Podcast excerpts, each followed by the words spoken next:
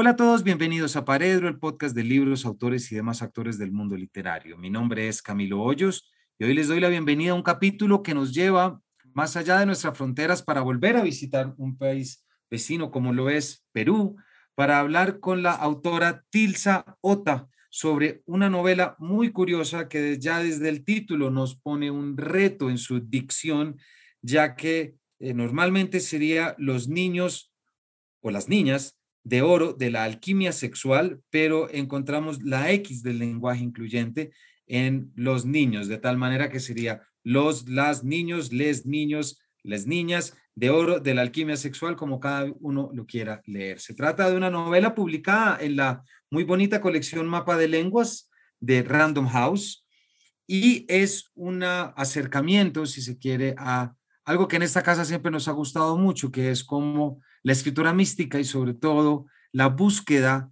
desde lo místico y sobre todo de las monjas en la escritura femenina, cómo pueden conciliar el deseo sexual y de qué manera la sexualidad se puede convertir en un motor de escritura.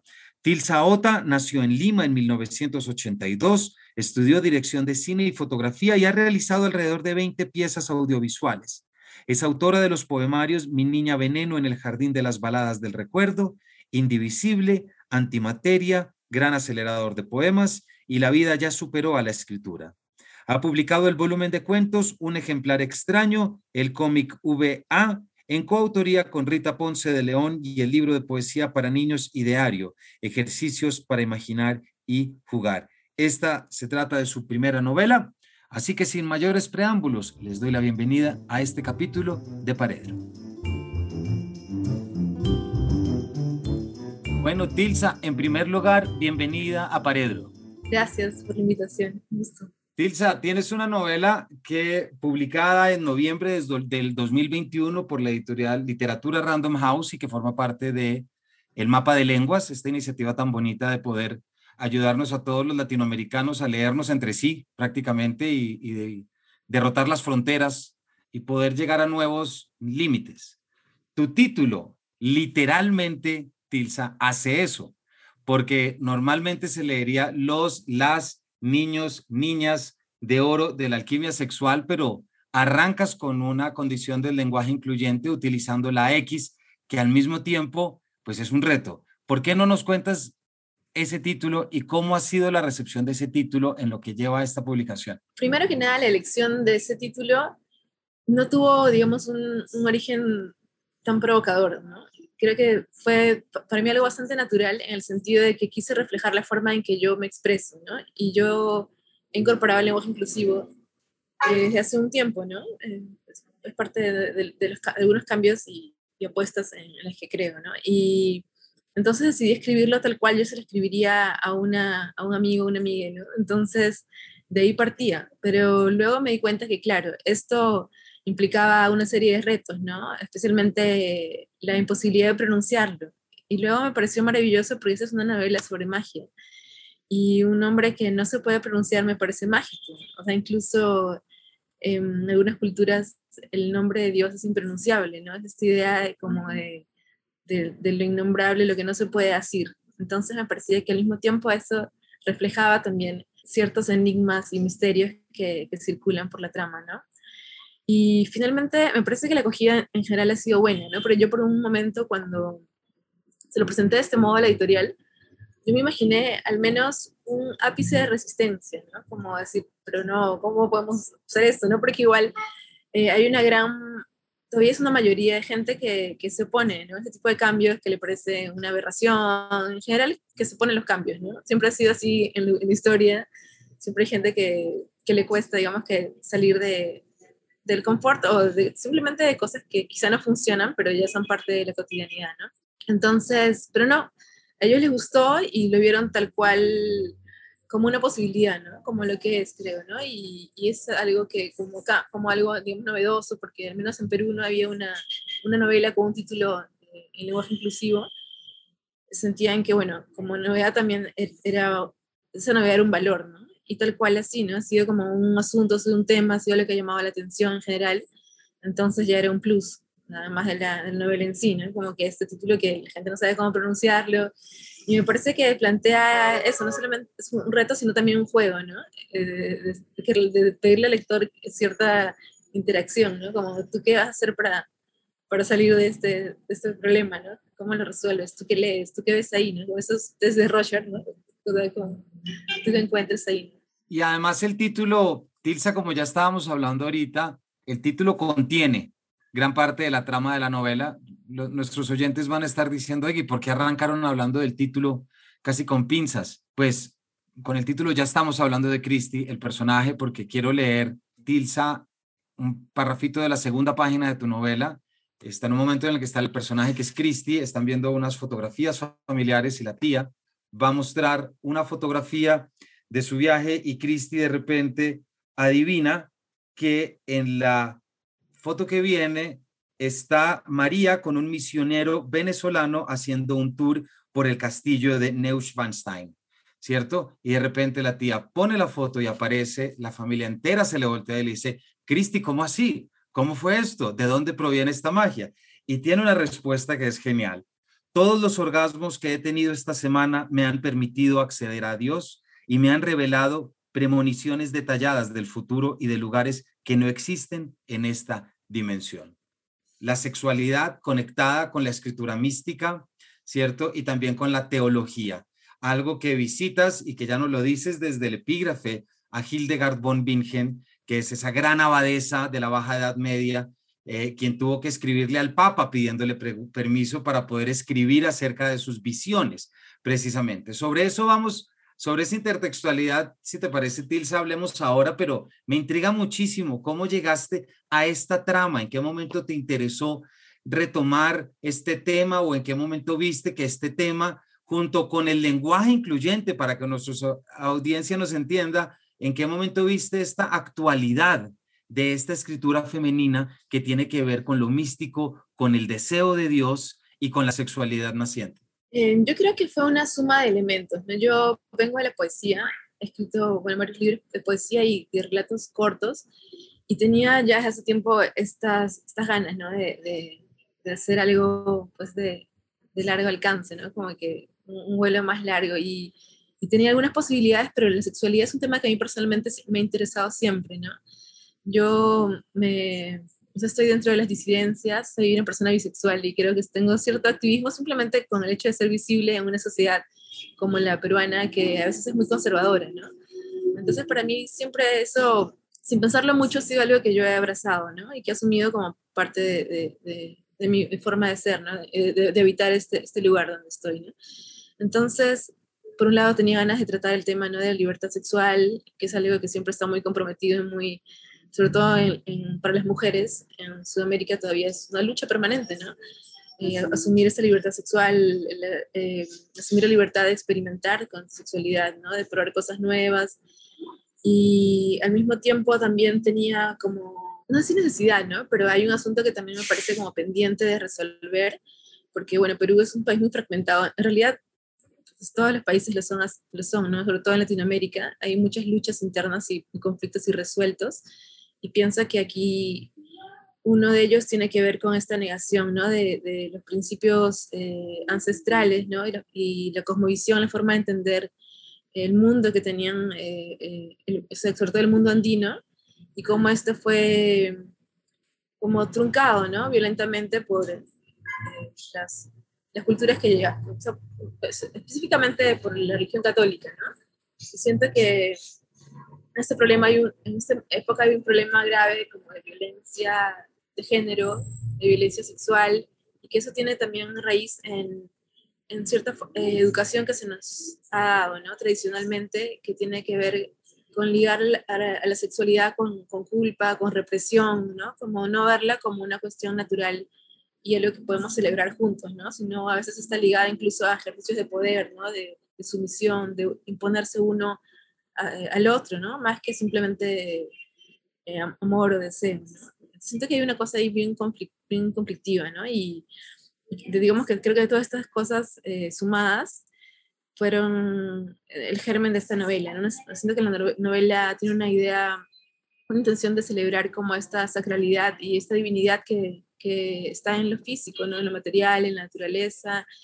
Em, ¿no? En la cultura andina los dioses no eran inacibles e invisibles, sino estaban presentes, eran los, los cerros, el agua, los ríos. Y del mismo modo, justamente había esta conciencia mucho más clara de la divinidad que había en nosotros, ¿no? Y esta conexión que había entre nosotros y los dioses, ¿no? Que eran estos, estos seres con los que interactuamos todo el tiempo, ¿no? Y creo que esta escisión, ¿no? esta, esta división que ha habido ¿no? entre el hombre y la naturaleza y lo divino hace también que, que haya esta violencia hacia la naturaleza misma, ¿no? No solamente hacia nosotros y entre nosotros, sino también este respeto a la naturaleza, ¿no? Porque digamos que no vemos toda la energía que, que contiene, ¿no? Y toda la sabiduría que tiene también.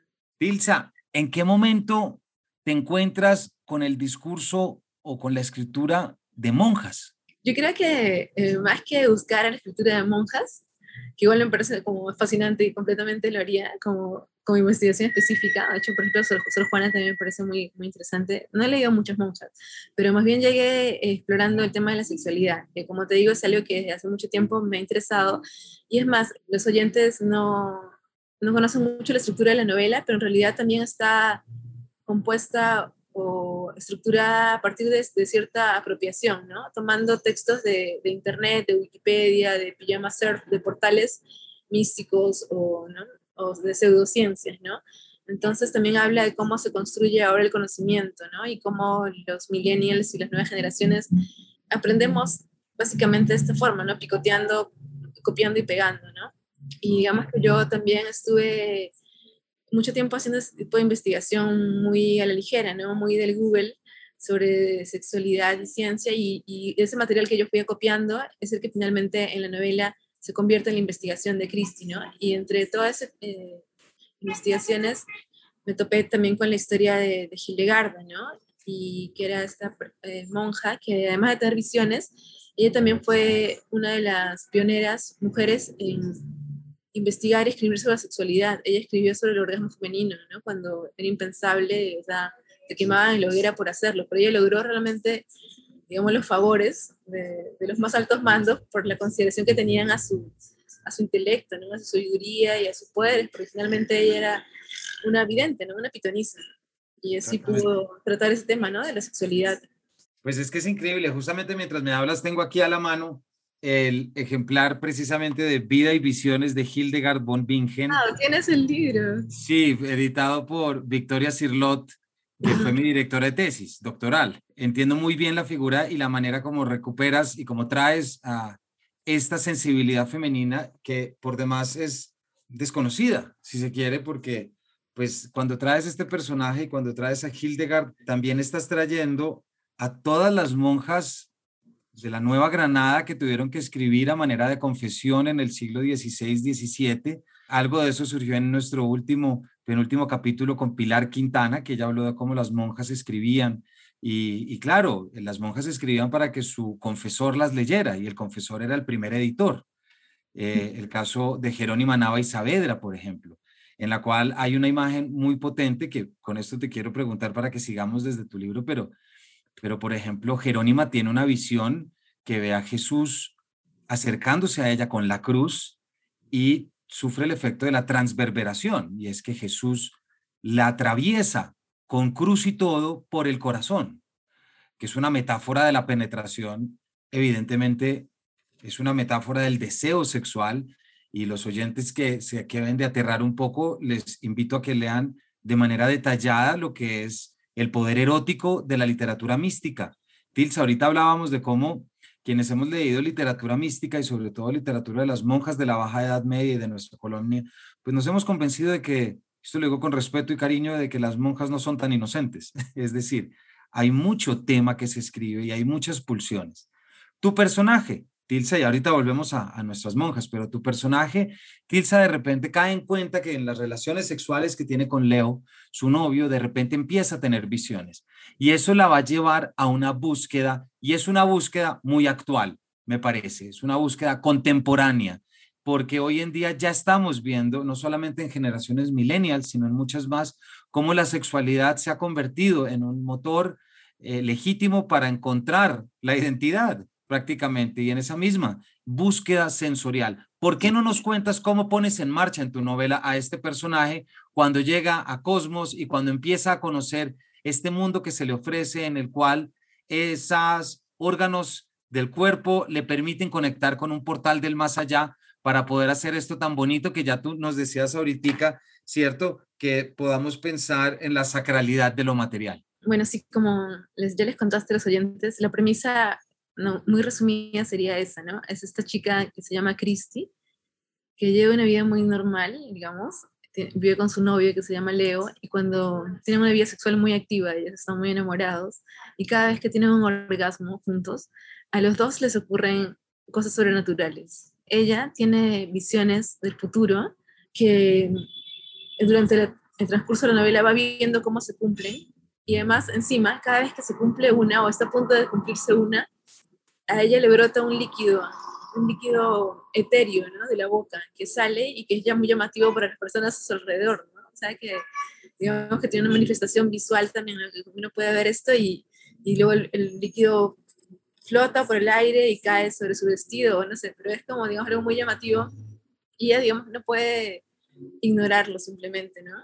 Entonces ella se sumerge en esta búsqueda porque quiere saber sobre todo si ella tiene algún algún deber, ¿no? Si es como una especie de misión, si, si se le da una responsabilidad, ¿no? Porque siente este contacto con Dios, como que Dios le está dando esta información, porque ve como una luz en sus visiones, una luz que le comunica estas visiones, ¿no? Que es parecido a lo que experimentaba Gildegarda, ¿no? Que también veía una especie de luz. Ella empieza primero, bueno, a googlear, luego le comenta a su familia, alguna gente no le cree, otra gente, como un terapeuta al que va, y más bien erotiza su condición, o sea, se excita con eso, quiere abrocharse de ella, ¿no? Sea, lo pasa, lo que creo que le podría pasar de forma bastante hiperrealista a una mujer, ¿no? Que, a cualquier mujer que llegue con esas visiones, sí. Que hable de sus orgasmos, ¿no? Como que estimula la imaginación de, de, todos y otros simplemente no quieren escuchar hablar de eso. Y, y sí, digamos que a partir de esta investigación es interesante, creo, porque ella no se limita a un tipo de, posibilidad, a un, tipo de camino de investigación, sino que se abre a, toda la, gama de posibilidades. Es así como habla con un sacerdote que su mamá le recomienda que, por ejemplo, practica este exorcismo, si es eh, experto en lo sobrenatural, eh, investiga sobre la gnosis, sobre el tantra, sobre el yoga, sobre la supersexualidad, ¿no? Y, y así vemos. Y que muchas culturas ya se ha relacionado al sexo con lo divino, ¿no? Las prácticas sexuales, el orgasmo, la glándula pineal, el DMT, y sale un montón de temas que, digamos, que surgen desde el portal Pijama Surf, que no sé si los oyentes lo, conozcan, ¿no? Pero es como, es como un compendio de, conocimiento eh, psiconáutico y de enteógenos, de plantas maestras, y, pero al final, como suele suceder, todas estas culturas, todas estas eh, religiones tan en apariencia disímiles, tienen puntos de conexión, ¿no? Y vemos que hasta la religión más conservadora ha, ha vislumbrado, ¿no? ha tocado ese tema de, de la sexualidad como, como portal. ¿Por qué no nos hablas un poquito, Tilsa, de lo que fue este descubrimiento, bueno, descubrimiento o investigación, digámoslo, que es, que es como ese órgano que conecta el micromundo, el microcosmos y el macrocosmos, el mundo de aquí y el mundo de allá, que es la glándula pineal. Creo que es un órgano muy fascinante. Digamos que es, es no sé si sería un órgano, es una parte del cuerpo que en teoría no, no se le encontraba una funcionalidad, ¿no? Primero es, era como, creo que el clítoris sufrió lo mismo, ¿no? Que en un momento eh, el ser humano que es tan utilitario y tan capitalista decía, ¿y esto para qué sirve, no? O sea, veía esta pequeña pieza y no entendía cuál era su función, ¿no? Después se dieron cuenta que el clítoris simplemente era un órgano de placer, ¿no? Lo cual enloqueció a mucha gente, ¿no? Pero la glándula pineal con el tiempo y con muchas investigaciones científicas se dieron cuenta que estaba relacionado, que se activa, era un, órgano que se activa en ciertos momentos de la vida, ¿no? como son el nacimiento, la muerte y también durante el desarrollo de nuestras hormonas sexuales, ¿no? cuando el hombre y la mujer están en pleno desarrollo, se, se secretan sustancias de la glándula pineal, especialmente una sustancia que es conocida como el DMT, ¿no? que es una sustancia que el cuerpo produce naturalmente pero que la gente más la conoce por, eh, relacionada a la ayahuasca o a otro tipo de sustancias externas, que nos, que nos estimulan esa, esa, sustancia. ¿no? La ayahuasca, por ejemplo, contiene DMT y eso es lo que produce ciertas visiones y ciertas, sobre todo una sensación de conexión ¿no? con, con la naturaleza, con el cosmos. Pero el ser humano naturalmente produce esa sustancia, solamente que es una glándula que suele estar adormecida. ¿no? Yo leyendo también me enteré que en el momento de la muerte, nuevamente esa sustancia activa. A eso atribuyen a veces estas visiones que tenemos todos bueno, no, yo no he tenido, ¿no? Que la gente suele contar, ¿no? Cuando está cerca de la muerte, de, ¿no? Que son visiones em, como de inconsciente colectivo, ¿no? Visiones que se repiten, ¿no? Como de, este camino, de esta luz, ¿no? Y al mismo tiempo también otras eh, circunstancias donde el DMT está presente, ¿no? Como las visiones de plantas maestras, igual hay un, un imaginario colectivo bastante evidente, ¿no? Arquetipos que se repiten, ¿no? Figuras como los felinos, eh, animales, ¿no? Guías totémicos, ¿no? Digamos que, que el MT nos, nos activa un universo semejante, afín a todos, ¿no? Creo que tiene que ver con estas em, cuestiones que nos, que nos enraizan, ¿no? Que nos conectan como, como humanos, ¿no? Y como naturaleza. Hay algo, Tilsa, mientras te oigo que me llama mucho la atención, y es que Arrancamos por el carácter inclusivo de tu título y el reto que pone desde lo lingüístico o desde lo gramatical. ¿Por qué? Porque hay unas cuestiones sobre lo andrógino, también sobre lo bisexual, es decir, sobre el personaje cómo va, y ya tú no lo estás diciendo.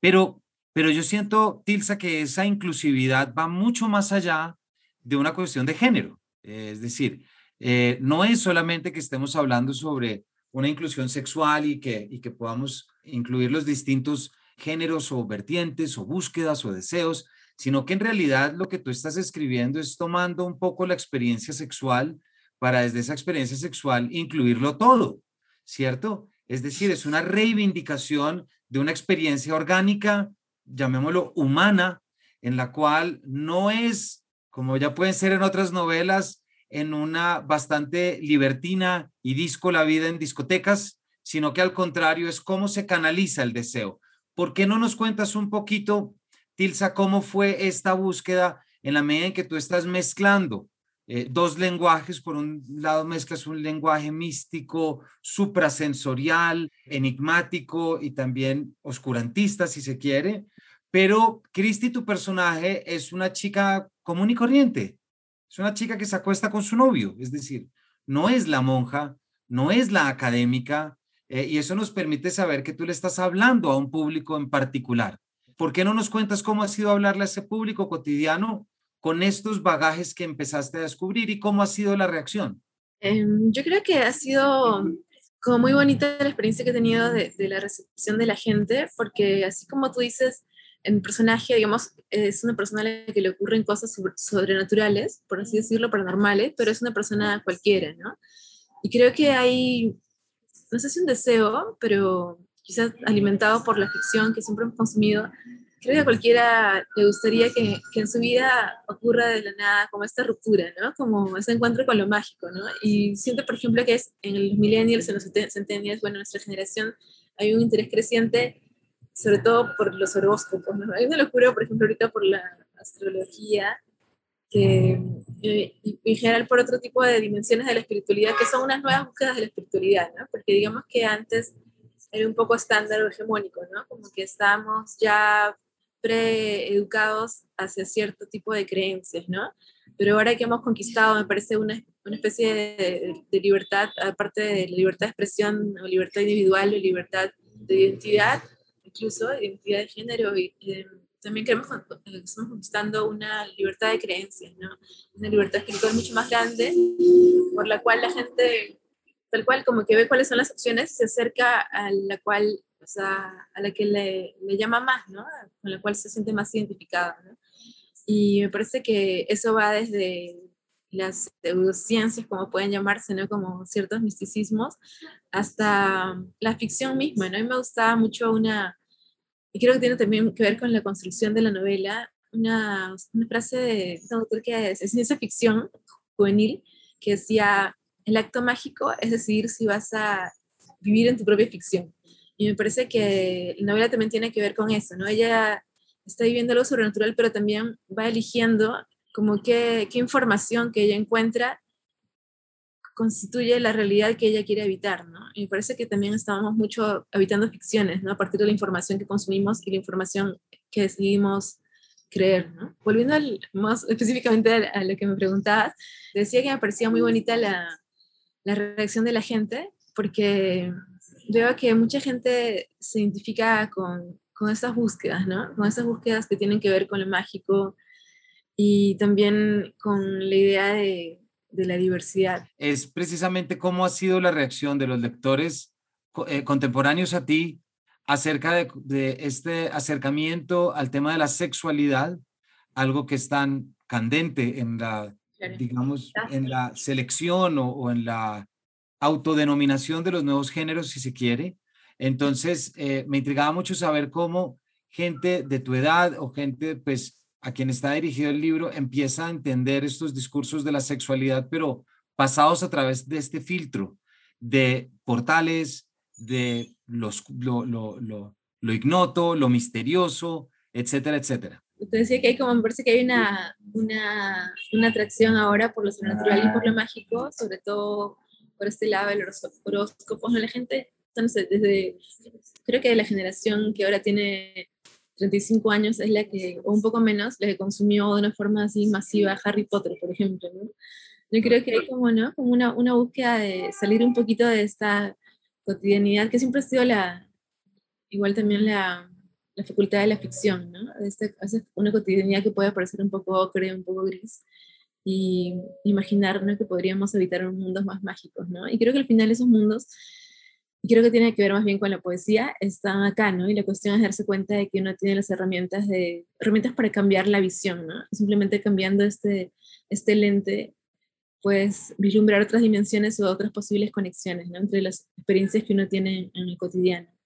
Pero también, como lo que, otra cosa que comentabas, me parece que también eh, algo que buscaba con ese retrato de la sexualidad en la novela, sobre todo una sexualidad disidente, era no solamente esto de desligar la, la sexualidad de, este sentido de culpa o de las tramas de intriga, ¿no? Como siempre la sexualidad como una especie de, objeto y vehículo de, de disputas y, y, ejercicios de, poder, ¿no? De uno sobre otro, sino también me parece que históricamente, o al menos en Perú, cuando se ha hablado de sexualidades disidentes, de novelas que tratan el tema ¿no?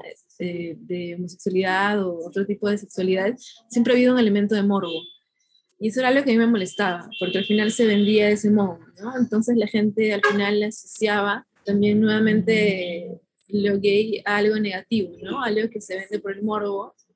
Y me parece justamente que eso también es una visión completamente distinta, ¿no? Como que se presenta lo, la diversidad, ni siquiera lo gay, sino lo, lo hetero, lo gay, lo sexual, lo pansexual, lo transexual, pero como una, como una celebración, ¿no? Digamos que esta, esta, esta, esta diversidad que tenemos en, este, esta Villa del Señor, ¿no? Como digamos, sí, ¿no? Lo que se nos ha dado y, y, y esta diversidad hermosa que somos, ¿no? Y cómo podemos convivir de una forma más rica en, en cuanto a, estas diferencias, ¿no? Que nos enriquecen para mí. Y además en este enriquecimiento, eh, Tilsa, también a Cristi le pasa algo, es decir, esta es una novela de búsqueda de responder preguntas, pero también de pérdida y de sacrificio, ¿cierto? Porque estas búsquedas que surgen de, llamémoslo, de la noche oscura del alma, es decir, aquellas búsquedas circunstanciales y místicas, pues siempre se pasa por un sacrificio. Esta no es una novela únicamente de alguien que, que dice, bueno, ¿con quién más follo? Sino que al contrario, es, es, es cambiar, ¿cierto? Es reformular. ¿Por qué no nos cuentas un poquito de lo que le pasa a Cristi precisamente cuando se aventura en esto y, porque ahí hay también un aspecto dramático que tú muestras en tu novela. Sí, tal cual, como tú lo dices, ¿no? Creo que es más en, el cine que se habla del género eh, como película de, aprendizaje o de crecimiento, ¿no? Y que es justamente esta, esta narrativa donde del inicio al final hay un, cambio muy claro, ¿no? Eh, en, en, una transformación en el personaje, ¿no? Y en este caso creo que ella sí hay un componente dramático porque ella para experimentar este, estos cambios, ¿no? Y esta búsqueda que ella tiene, que ella siente una necesidad por hacerla, ¿no? Em, esto implica, digamos que abrir su, su vida sexual, por así decirlo, ¿no? Como que eh, buscar más libertades, experimentar. Y ahí hay un tope, ¿no? Que ella encuentra que es su relación con, con su novio, ¿no? Por eso es una relación que aunque es muy bonita, es, eh, digamos que tiene patrones monogámicos, ¿no? Eh, bastante clásicos, ¿no? Y en esta exploración que ella, que ella está buscando, digamos que no, necesita otro tipo de, no, de, no sé decirlo de contratos, pero de condiciones, ¿no? Entonces ahí empieza a haber una negociación que ni siquiera es eh, hablada, ¿no? Que es lo que suele ocurrir en realidad en las relaciones, ¿no? Es más una negociación con tensiones, con reclamos, ¿no? Pero no, tampoco ellos se animan muy bien a, a decirse claramente qué es lo, lo, que necesitan, ¿no? Qué es lo que cada uno necesita y, y ver si pueden darse eso, ¿no? Entonces creo que ahí más que una crítica también hay una reflexión a cómo a veces cierto tipo de relaciones que no tienen que ser las de pareja, también pueden ser nuestras relaciones con nuestros amigos o con nuestros padres, se constituyen como limitantes, ¿no? Respecto, eh, a partir de las expectativas que otras personas tienen de nosotros, ¿no? O cómo piensan que somos, ¿no? Como a veces la gente piensa que eres de este modo y que siempre vas a ser de este modo, ¿no? Y, te limitan eh, esa posibilidad de explorarte, ¿no? De, crecer. Entonces, esa, esa tensión, digamos, creo que es la que, que está ahí, ¿no? Y, pero bueno, no tampoco creo que sea tan dramático la conclusión, creo que digamos que es uno por otro, ¿no? Pero ya, ya la verán quienes lean. Bueno, sí, yo digo que tiene un componente, no, no del todo dramático, pero que sí tiene un componente de drama en el sentido en que hay una transformación, hay pérdidas, es decir, esto estamos hablando de cuando algo que genera placer y misterio se toma con mucha seriedad y con mucha concentración que ese es un poquito el tema. Tilsa, eh, ya se nos está acabando el tiempo, me queda para una preguntita nada más, pero hay algo que me llama la atención mientras te escucho. Hace unas semanas también estuvimos aquí hablando con Gabriela Wiener, por ejemplo, sobre Guaco Retrato, eh, y también en la conversación apareció todo lo que ella ya ha escrito sobre el poliamor, sobre las búsquedas también desde el sujeto femenino en esta obra y también en muchas otras que están detrás. Tu personaje también muestra algo de eso, es decir, esa insatisfacción con las condiciones que tenemos en este momento y esa necesidad de búsqueda. ¿Es esta acaso de pronto un interés que se tiene desde las escritoras peruanas en este momento? ¿Podríamos decir que hay algo que se explota y que se está reivindicando a través de la literatura o son dos casos aislados dentro de otra producción? Es un tema que se está hablando sobre todo desde el feminismo, ¿no? Eh, o sea, creo que ahorita hay, como una, hay varias discusiones que tienen que ver con las libertades y con conceptos que ahora son nuevos, por ejemplo, la idea de la responsabilidad afectiva, ¿no? Como una necesidad em, de transformar nuestra forma de relacionarnos, sobre todo siendo más cuidadosos, ¿no? Con las necesidades del otro, hablando más, o sea, yo creo que más allá del poliamor, eh, esta generación un poco menor que yo, ¿no? Que suelen llamar la generación de cristal, ¿no? Que son los que vendrían a ser que los centennials, el gen Z, eh, tiene esta necesidad de, resolver muchos conflictos que antes eh, se dejaban pasar, ¿no? Que tienen que ver desde estructuras como paralíticas de, de lo familiar, ¿no? Em, maltratos del padre a, los hijos, del novio a la novia, cuestiones que antes pues, se, se normalizaban, ¿no? Se validaban. Entonces creo que hay más bien como una una corriente o una necesidad de, replantearnos, de estar todo el tiempo repensando cómo nos estamos eh, relacionando, y no de una forma teórica, sino también en el ejercicio de nuestras parejas, ¿no? Como que ahora veo eso, yo lo veo en mis relaciones, y mm, ya no es sorprendente que alguien o sea, te diga, ¿no? ¿Y qué estás sintiendo ahora? ¿Qué es lo que tú necesitas? Creo que, era, que, no era tan común antes, ¿no? O sea, y no cuando algo ocurre, algo grave ocurre, sino constantemente, como si fuera un, un trabajo en proceso constante, ¿no? Y eso me parece interesante, ¿no? Y Así creo que sí se, se explora más allá del poliamor esto, ¿no? Como qué tipo de relaciones necesitamos, ¿no? Eh, según las personas que somos. Yo creo que más allá de ser escritoras peruanas, creo que tiene que ver con, con, con, las reivindicaciones y los pensamientos feministas, ¿no? Las nuevas teorías también, ¿no? De, de las relaciones.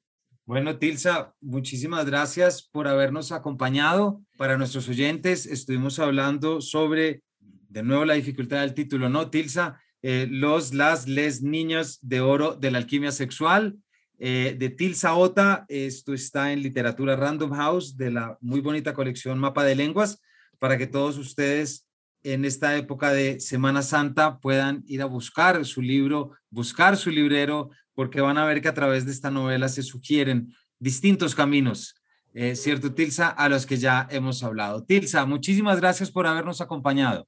A ti, muchas gracias. Ha sido un gusto conversar contigo. No, a ti, Tilsa, y a todos nuestros oyentes. Gracias por habernos acompañado y nos vemos en una próxima edición de este Paredro.